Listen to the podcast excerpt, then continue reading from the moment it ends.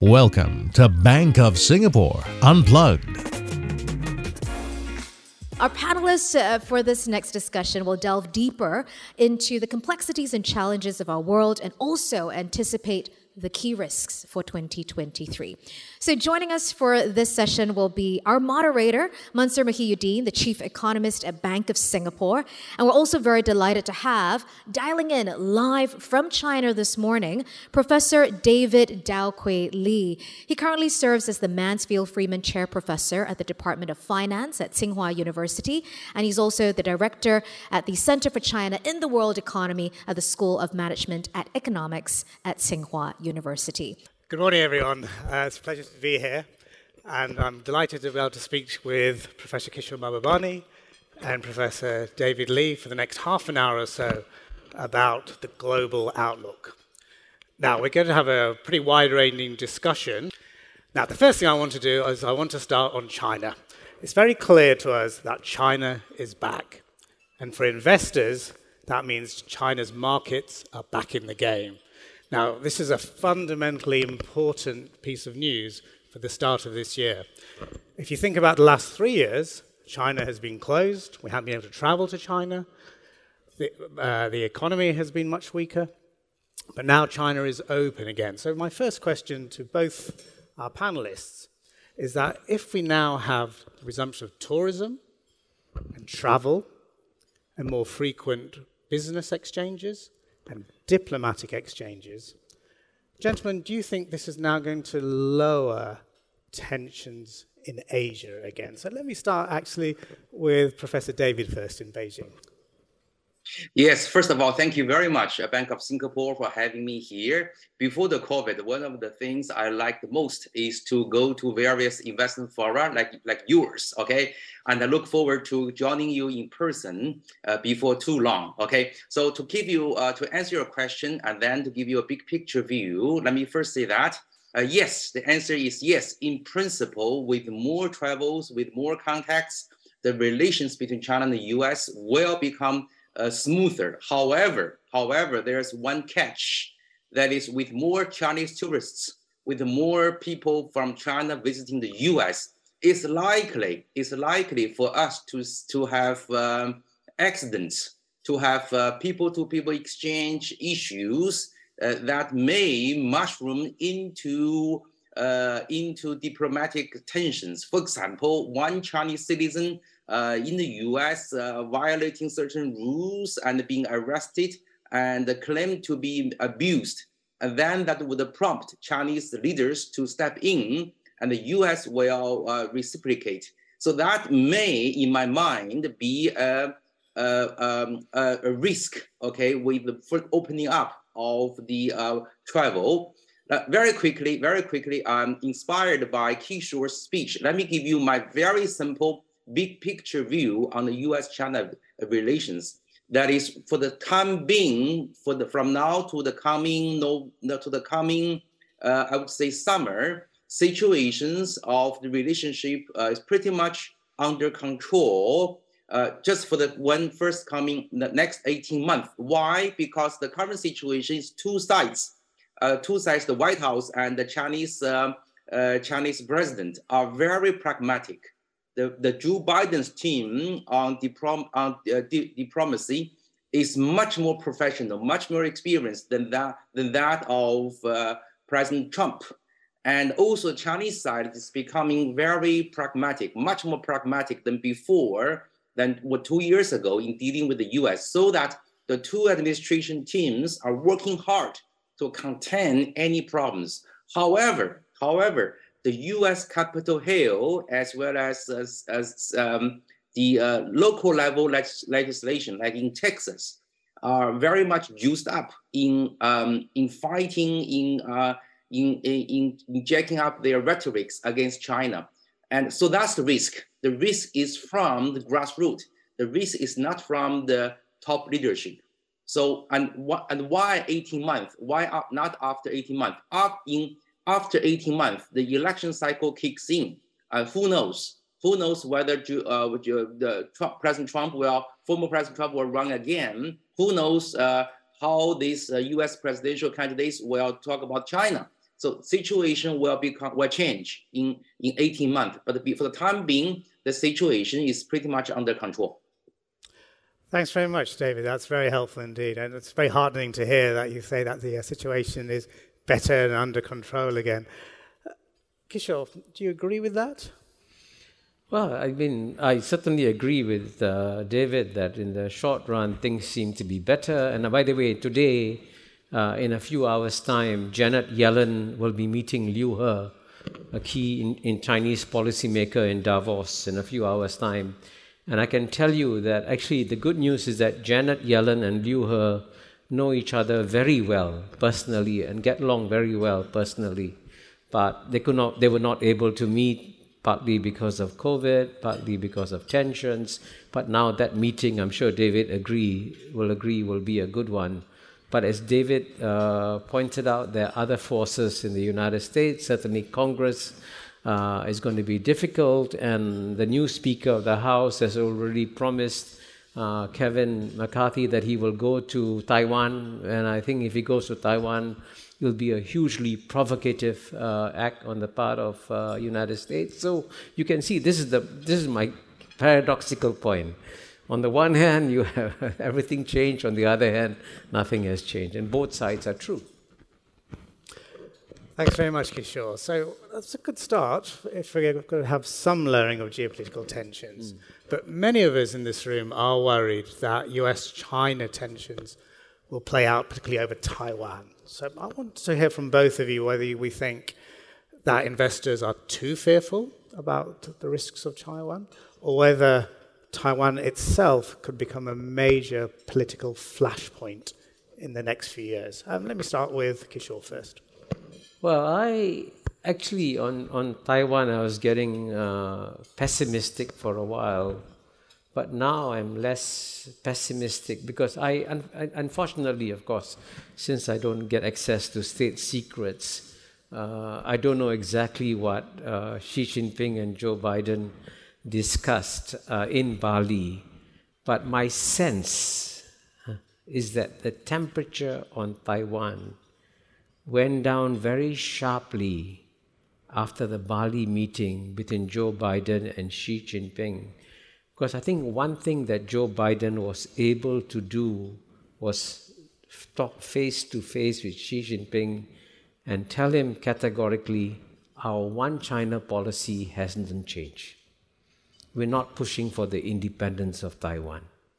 So that assurance I think must have made a big difference because you, I sense that on Taiwan things uh, have, have calmed down. So the danger of it becoming a short term flashpoint is not uh, real, but over the long run, there still leaves the unresolved question of what is the long term solution to Taiwan. And if you want the long term solution, read my book, Has China Won? Thanks very much, Professor. So, David, let's uh, hear your views on uh, Taiwan as well, please.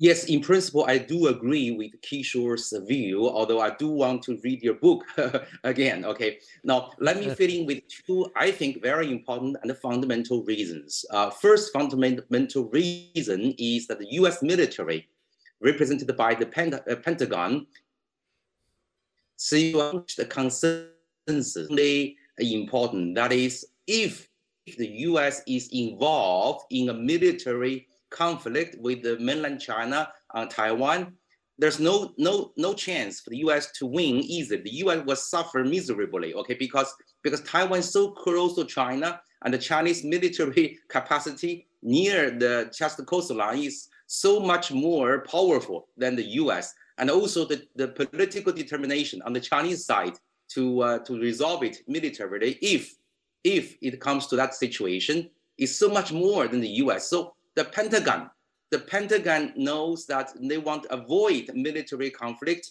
with uh, China in, uh, in Taiwan. That's first, I think, fundamental reason, fundamental uh, uh, uh factor there. Actually, remember January uh, 6th of 20, 2021, right? Uh, uh, when the when the Capitol Hill was running through uh, turmoil, right?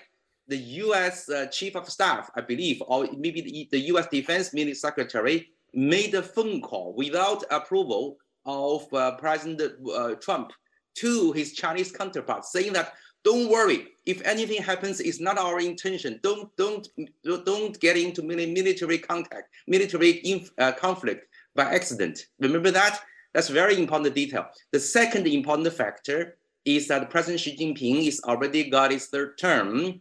And if anything, last year's uh, surprise from Chinese politics is that uh, not only President, Trump, uh, uh, uh President Xi Jinping got his third term, he's got a, uh, his team pretty much aligned Uh, with his uh, own uh, political agenda. Okay, he's got his own team. Okay, fully in power, so that so that he's no longer he's no longer so impatient, so eager to resolve the issue.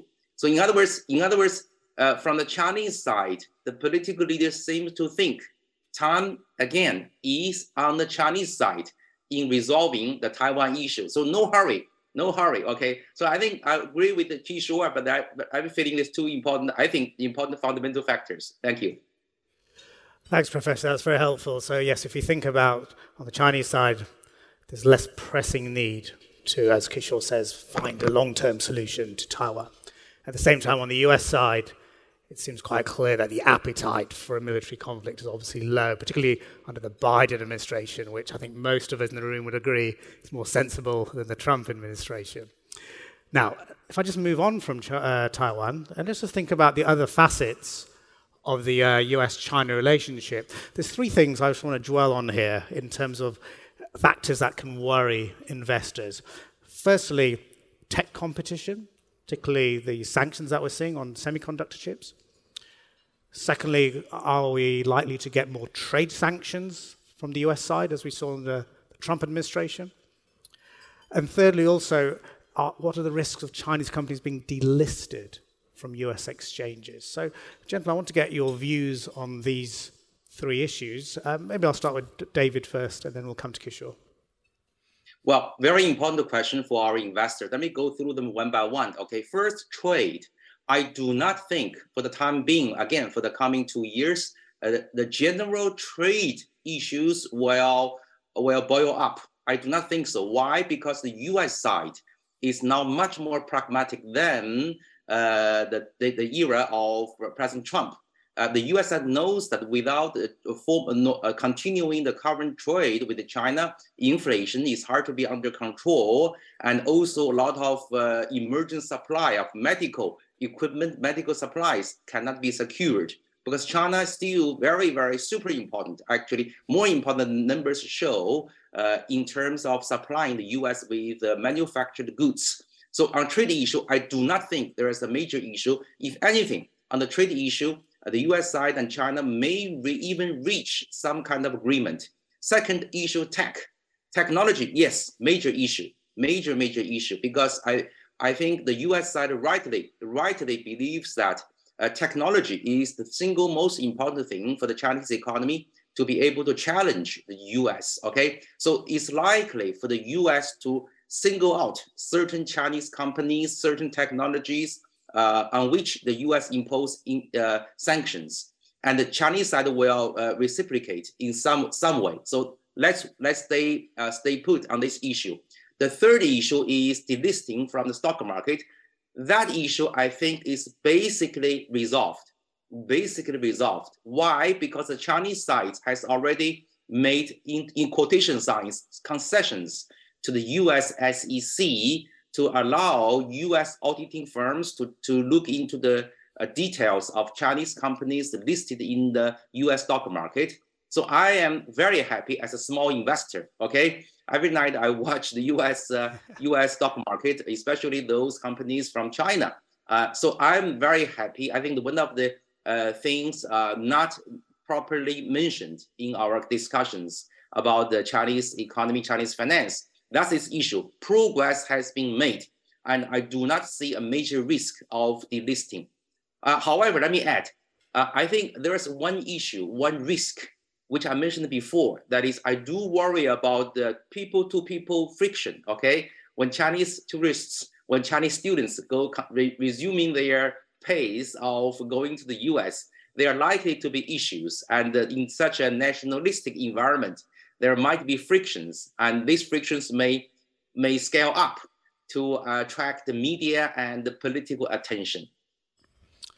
Thanks very much, David. So, two things we should be less concerned about trade and China's companies facing the risks of delisting. But two things we should be still worried about obviously, the technology competition, and as, as David has said, maybe the uh, resumption of tourism and travel causing issues between the US and China. Kishore, I'd like to get your views on this as well, please. Well, I must say, I, I agree with the points that uh, David has made. By the way, I should emphasize uh, that uh, David is very well informed, you know. He's very well connected in Beijing. I know that. I was in Beijing and I saw him uh, operate, and uh, he's, he's very well informed, very well plugged in. So I would say pay a lot of attention, give a lot of weight to what David says to you today. Uh, on the trade front, I definitely agree uh, with him, and also because in private, I can tell you, uh, I, I've been told by f- my friends in the Biden administration, privately within the Biden administration, they concede that these tariffs on China have not hurt China, have not hurt the Chinese people. Instead, they've hurt American workers, American consumers, and actually made American inflation worse. So, in that sense, the, the trade will not be the issue. But on the tech war, uh, David is uh, also right that there will be other moves to, in a sense, cut China uh, on uh, cut China's access to high technology because the United States believe that the way you stop China's economic growth is by depriving it of the best technology. And by the way, I want to add as an aside, I was in Germany in September last year in a place called Schloss Elmau, and I happened to meet uh, uh, the CEO of ASML, the Dutch company that produces the best lithograph machines for manufacturing computer chips. And he indicated that he's under a lot of pressure also to cut off supplies to China. So it's a global thrust and not just uh, United States thrust. Now I hope that David is right about the company's issue and that will subside. Uh, and he's also right that there is now uh, every day you hear stories of people who are Chinese or who look Chinese. So unfortunately, Japanese and Koreans also get beaten up in the streets because they look Chinese uh, in, in, in, in the United States. So there is a very high uh, anti-China temperature that is still uh, alive and well.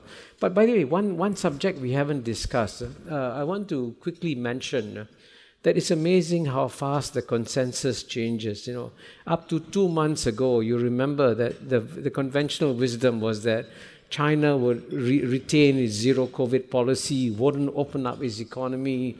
And lo and behold, I was shocked at how fast China has opened up its economy.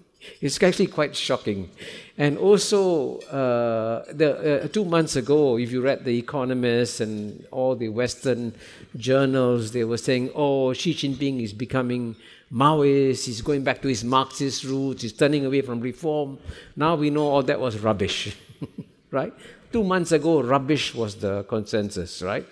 And now we know that Xi Jinping is actually, especially, e- even more committed uh, to opening up the Chinese economy. This, I want to, to say this, going back to my very first point, that you be careful of the Anglo-Saxon media uh, when it comes to understanding China because they always get it wrong.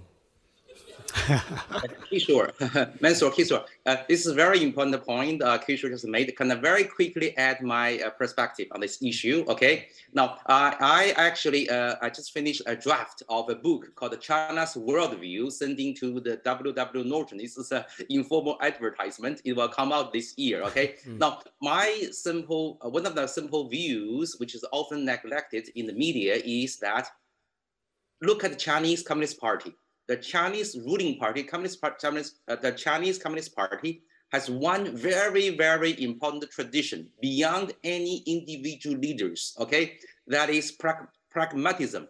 Okay, why pragmatism? Because Chinese Communist Party spent 22 years, 22 years in brutal, brutal fighting against various enemies military.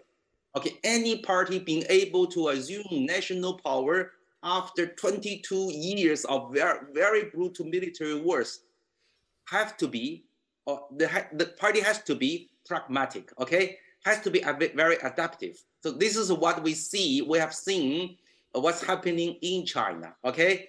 The nature, the DNA of being pragmatic, being uh, being in the spirit of fighting a military war, being able to adapt quickly is not lost in the ruling party. Okay, so let me quickly add this one. So in this regard, the Chinese Communist Party is totally different from the former Soviet Union.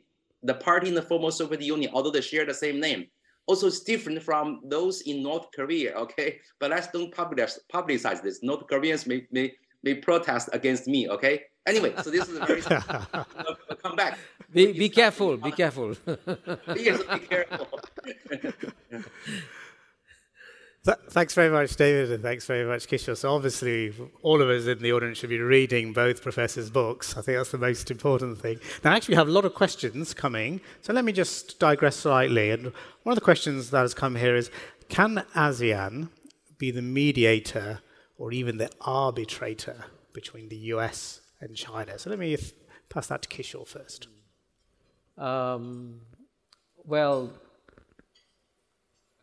ASEAN cannot be the mediator or the arbitrator, but ASEAN can have an influence if it is united and expresses a common position.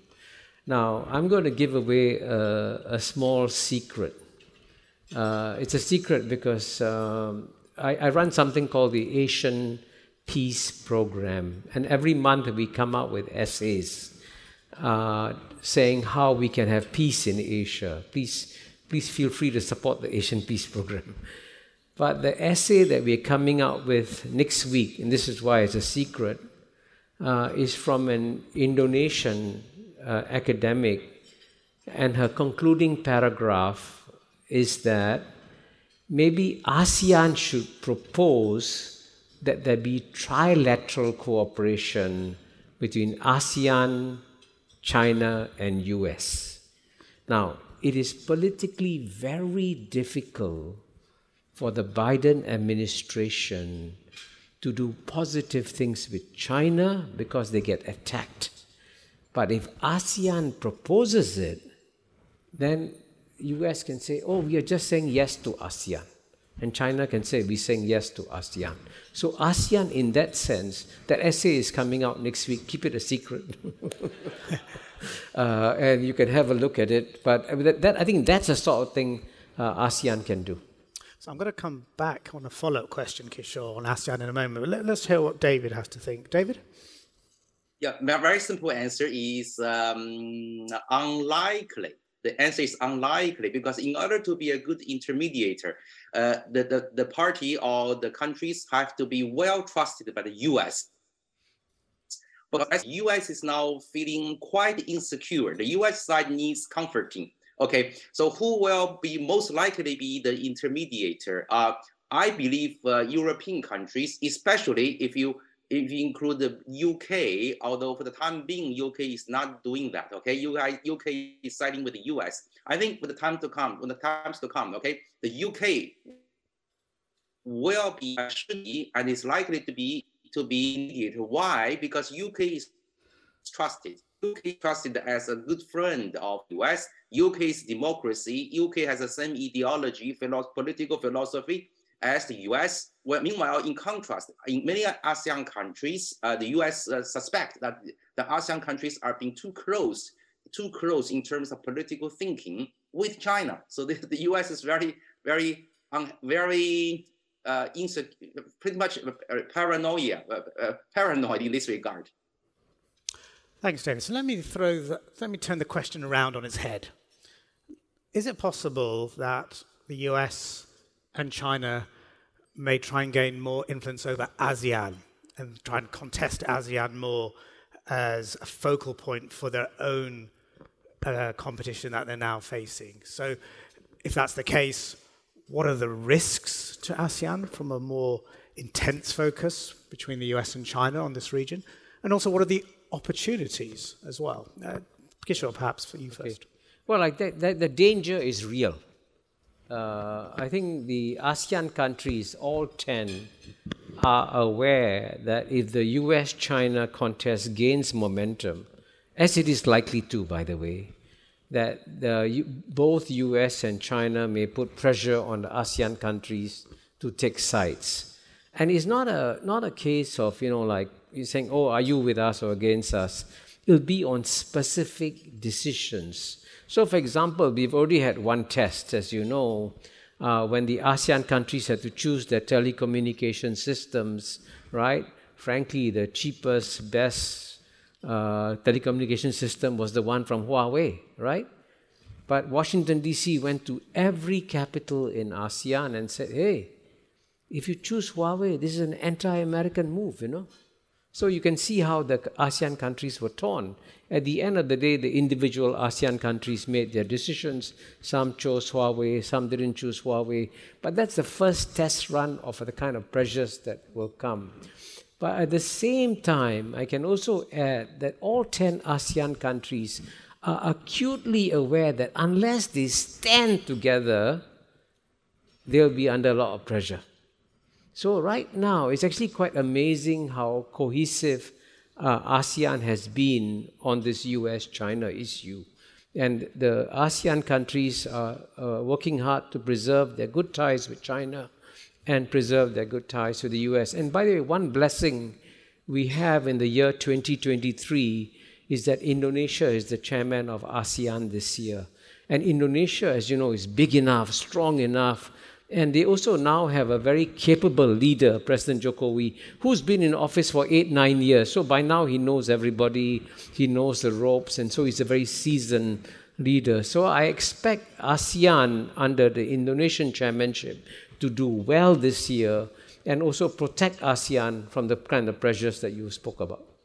Great, thanks very much, Kishore. Um, David, do you have uh, views here as well, please?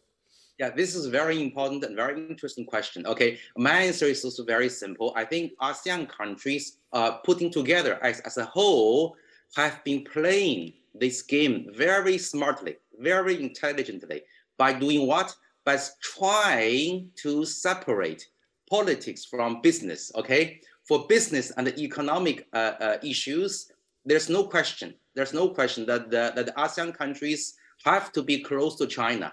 In fact, the RCEP. Remember the RCEP, which has uh, has been signed, I think, two years ago. Okay, exactly two years ago, is now is now linking China and with ASEAN countries with with essentially zero tariff, zero tariff for goods. Actually, zero tariff in three four years. Okay, so on economic issues, there's no question the, the ASEAN country China will be very close. Okay. However, on political and the national security issues, ASEAN countries are rightly are rightly very careful, trying to trying to um, trying to I should I know hedge maybe it's wrong word trying to balance the two sides. Okay, uh, so I think that will be the pattern of the relationship down the down the road at least for the coming ten years.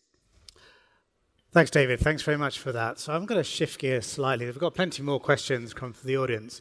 I have to say, I'm quite happy that no one has asked me why I am wearing casual clothes while Professor Kishore and Professor David are well dressed up. That'll become more obvious in the next panel. So the next question that I want to bring from the audience is actually to you, Professor Kishore, is can we have your view on India-China relations, mm. particularly on the border tensions now prevailing? Mm. Uh, I would say that that's the most difficult question I've been asked. That's why I've asked you, yes. because the, the, the China India relationship, uh, as you know, has gone through ups and downs. Historically, you know that they fought a major war in 1962, which, in which China did better militarily, and that set back uh, China India relations for at least two decades, you know. And it's only in the 1980s then Rajiv Gandhi met Deng Xiaoping and relations began to improve. And they were gradually improving. And initially, uh, when Prime Minister Modi took over, the China India relations looked extremely promising because Prime Minister Modi, when he was Chief Minister of Gujarat, took many trips to China to try and learn from China how to create industrial zones and so on and so forth. And indeed, the two leaders who had spent a lot of time talking to each other, they spent two days together in Wuhan, in, in Chennai, and all that so they actually got to know each other very well. Then, unfortunately, there was a major accident uh, in June 2020 and COVID when there was another clash uh, uh, between Indian and Chinese soldiers in which both sides had casualties. And that incident accident has set back uh, India China relations significantly. And since then, Xi Jinping and Modi didn't have a bilateral meeting, although I can tell you, I did tell President Jokowi at the breakfast I had with him, I said, Can you also nudge uh, President Xi Jinping to talk to Prime Minister Modi? And, and actually, they, they shook hands.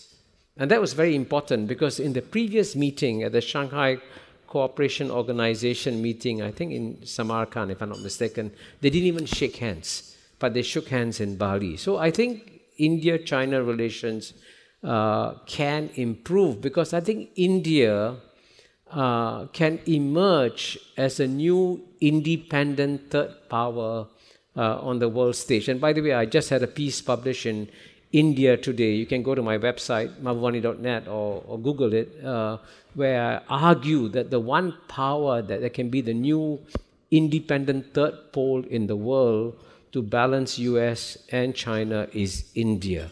Because India is already the fifth largest economy in the world, will definitely become the third largest economy in the world. So India is rising. Uh, and so as, as that happens, I think there can be a certain degree of stability in the relationship between India and China, but there will not never be a very close relationship between the two.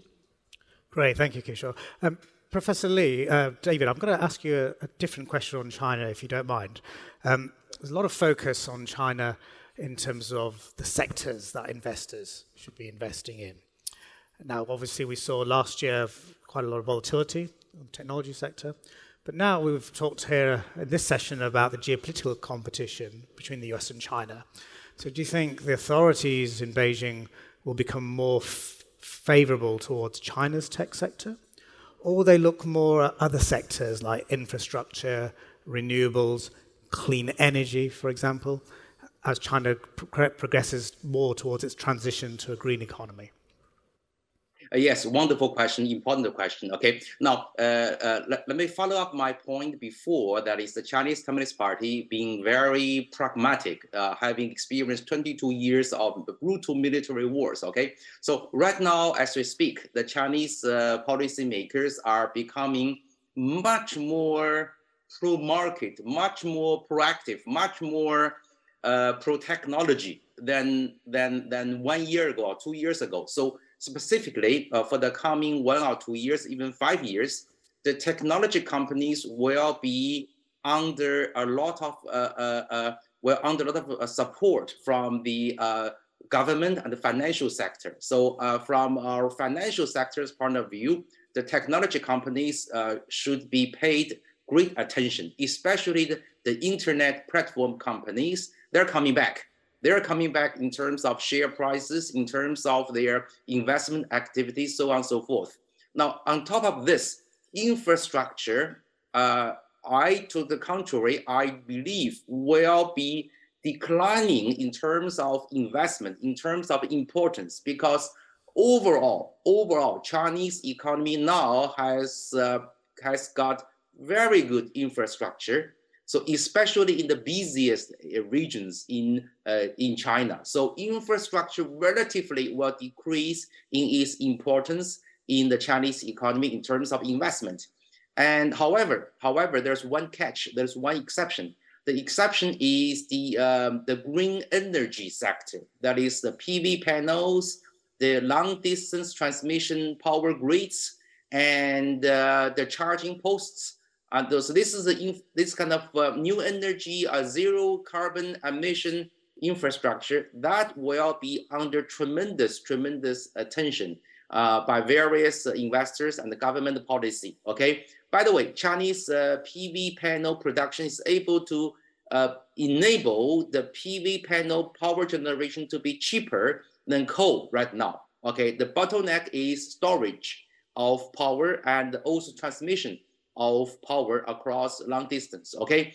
And what else? Okay. Uh, the, the property market, I'm sure you will ask this. Okay, let me so answer this right now. The property market is uh, seeing wonderful recovery, wonderful recovery. This year, I don't think there will be any any default by property developers, okay, because the government will support these property developers and also uh, in major major cities like Beijing, Shanghai, where property prices are still under pressure to go up there will be more supply of residential land.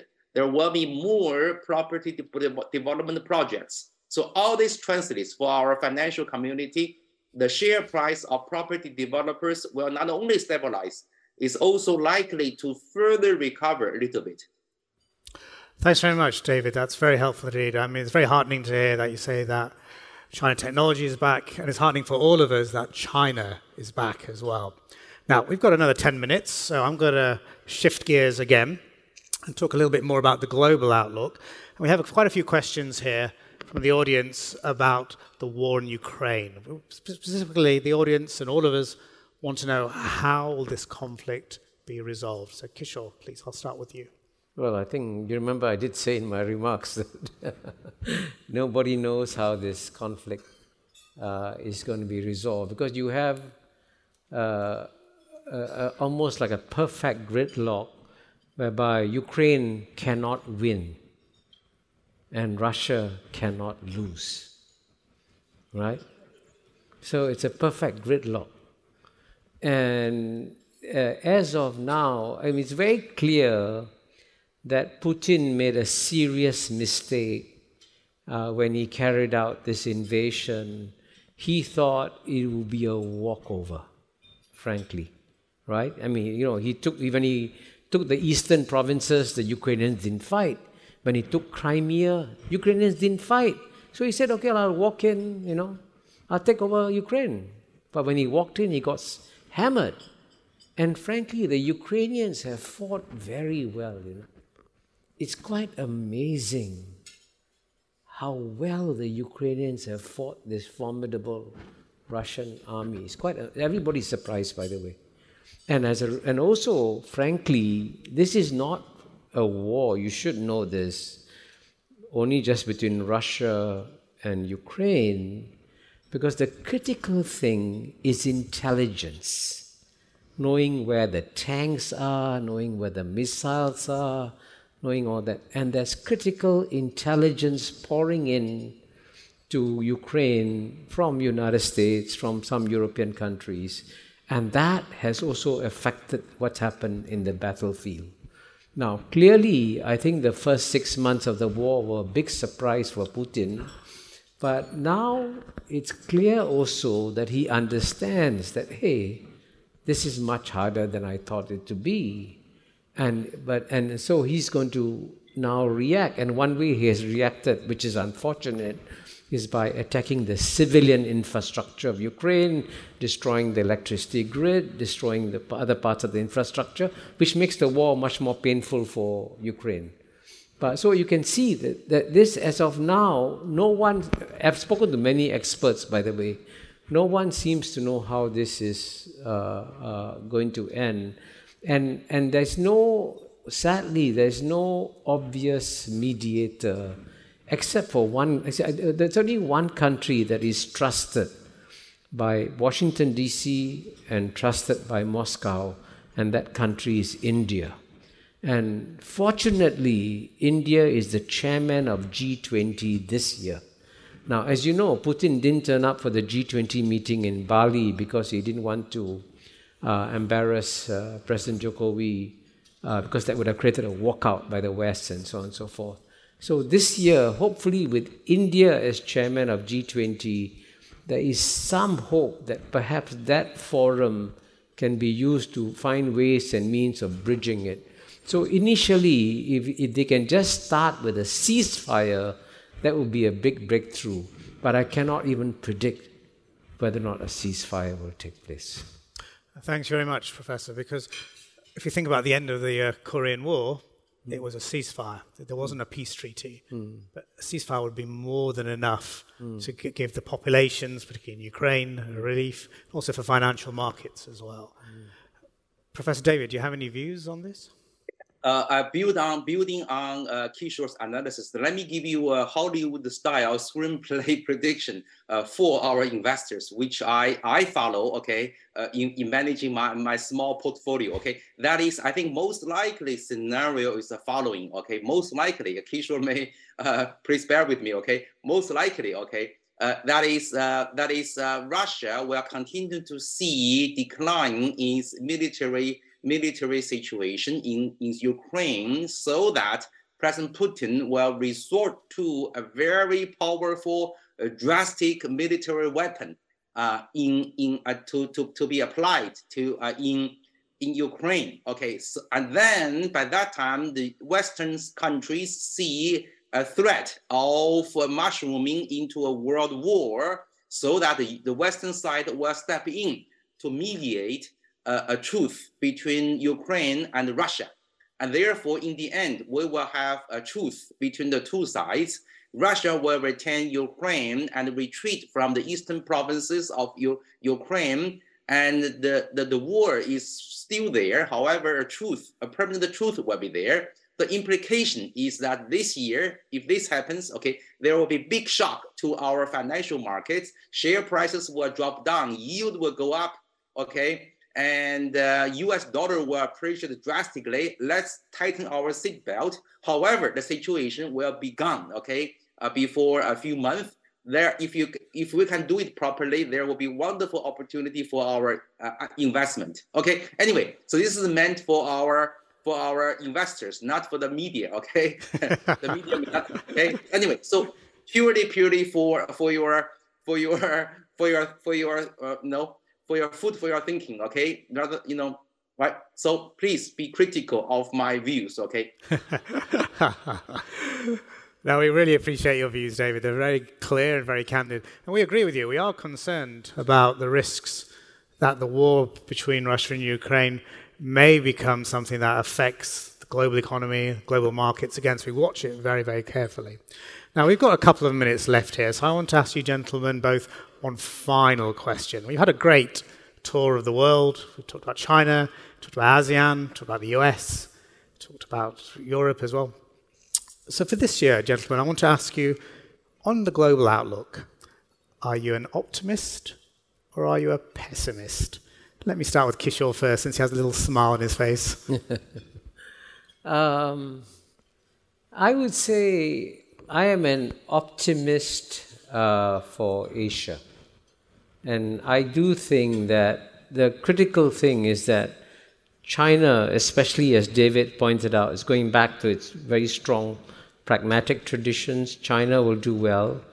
India, under Prime Minister Modi, will do well. ASEAN uh, will, will do well. And I think it's very clear that the leaders, you know, what, what is unusual, by the way, about our world is that the most competent leaders are no longer in the West, they're in Asia. That's actually very significant. So, for example, we know for certain that Prime Minister Modi is going to win the next election. That's amazing. India, the world's largest democracy, you can predict who's going to win the next election. So, that sense of stability and, and also, as you know, within India, I'm told that many in, rich Indians wouldn't invest in India. Now they are investing in India because they see lots of hope and opportunity. So, for the new CIA, I'm very optimistic. Thanks very much, Kishore. And, uh, Professor David, are you optimistic yeah, about I, this year or are you pessimistic? Yes, I, I do agree with Kishore. Uh, I'm optimistic. However, let me provide me, uh, you with my reason. My reason is that um, uh, it takes two hands to clap. Okay, so in principle, the Chinese side, the Chinese side is pretty pragmatic. It's not seeking to provoke. It's not seeking to scale up any uh, military or ideological or economic disputes with the U.S. And also, I think uh, the whole world, despite being uh, fragmented right now, is still pretty much economically interlinked. Look at the RCEP being signed two years ago. Okay, so the world uh, is still very much connected, and people-to-people exchange is very intense right now.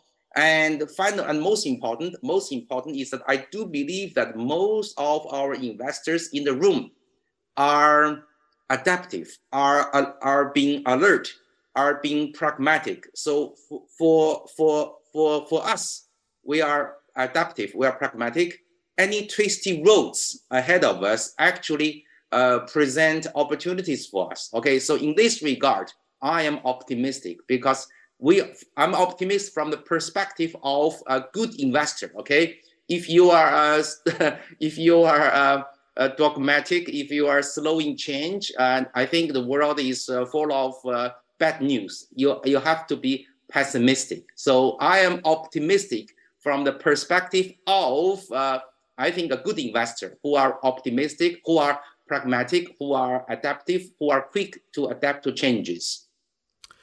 Thanks very much, David. Thanks very much, Kishore.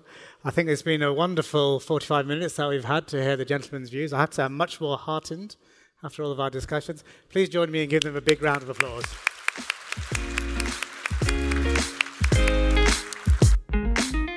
This podcast was brought to you by Bank of Singapore.